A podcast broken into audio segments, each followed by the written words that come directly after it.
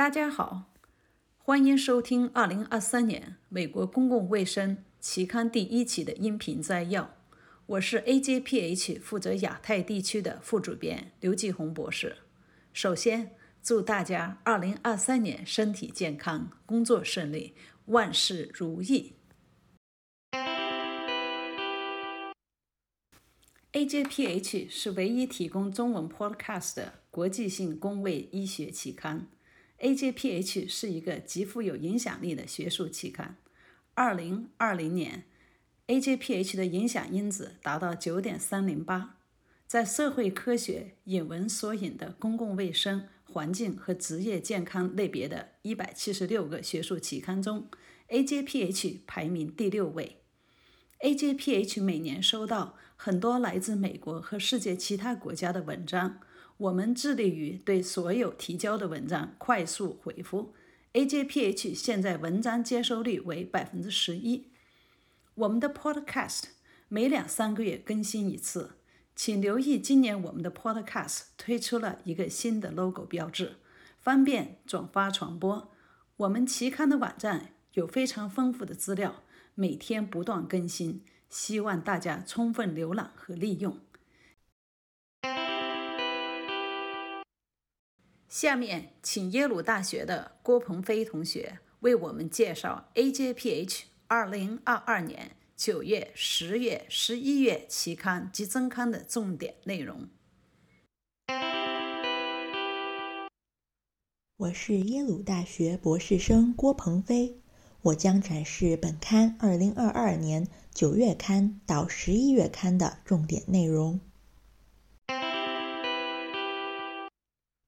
9月刊特别关注了堕胎和生殖权利，精选文章涵盖了美国的堕胎权和堕胎服务的可及性、堕胎禁令和经济风险、基础设施和远程医疗。本刊还重新刊登了5篇之前发表的关于堕胎的研究文章。其他研究和观点涉及的主题包括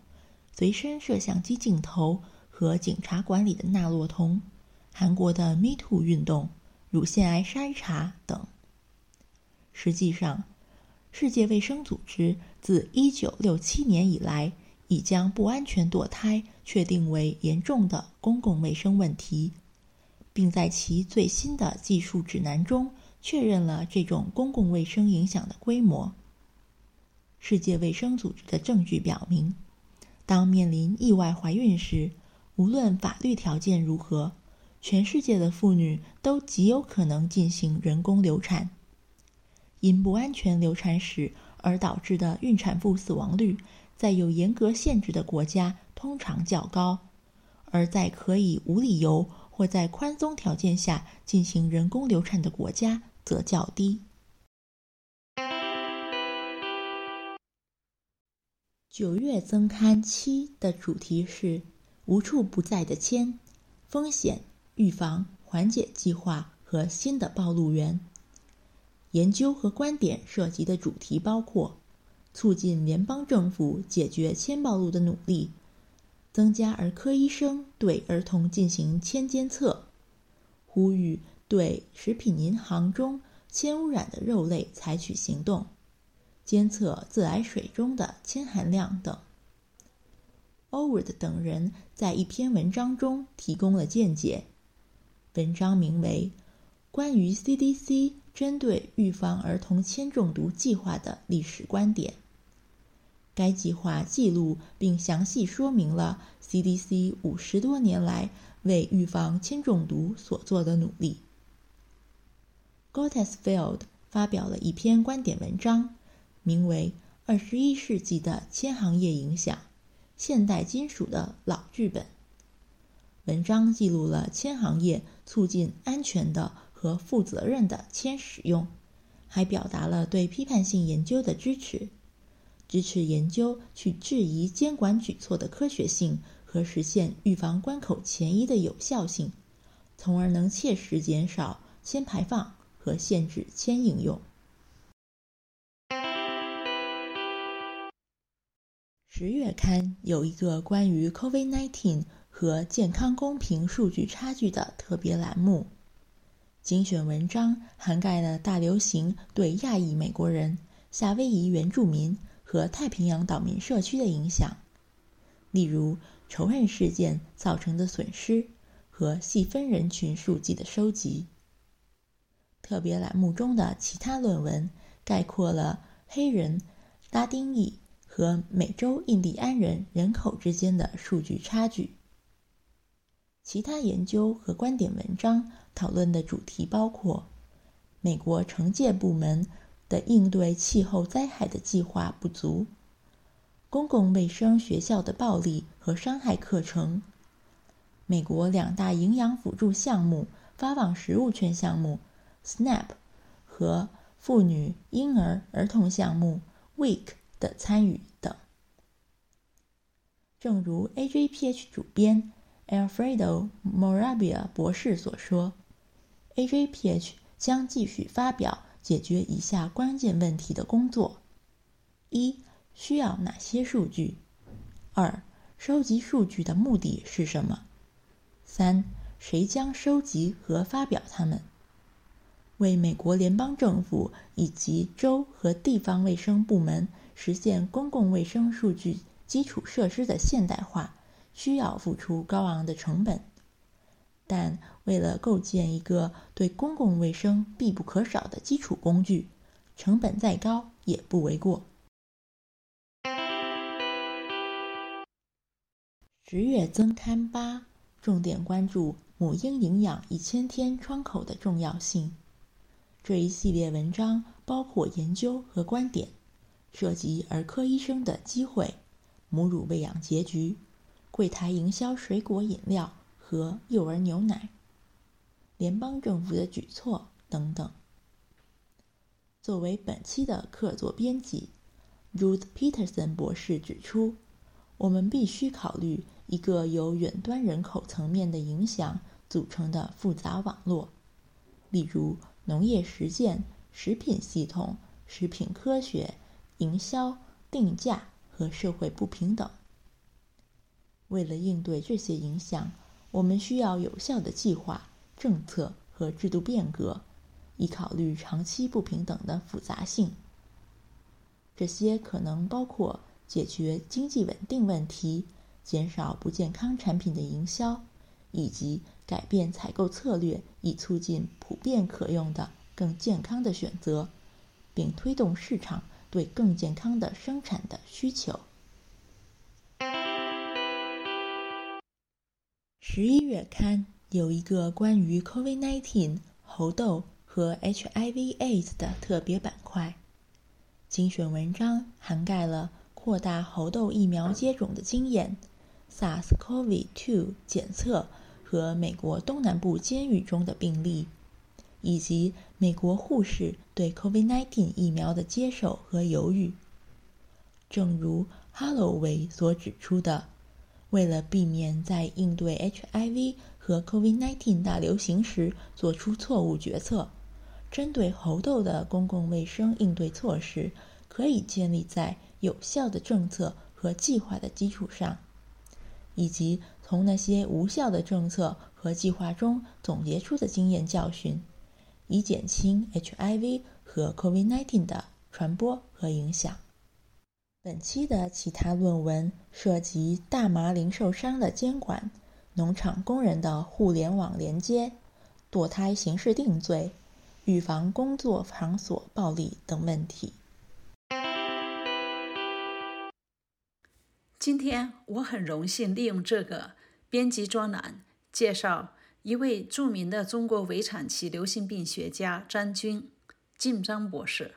张军老师现任上海交通大学王匡成特聘教授，上海交通大学医学院生命早期健康研究所副所长。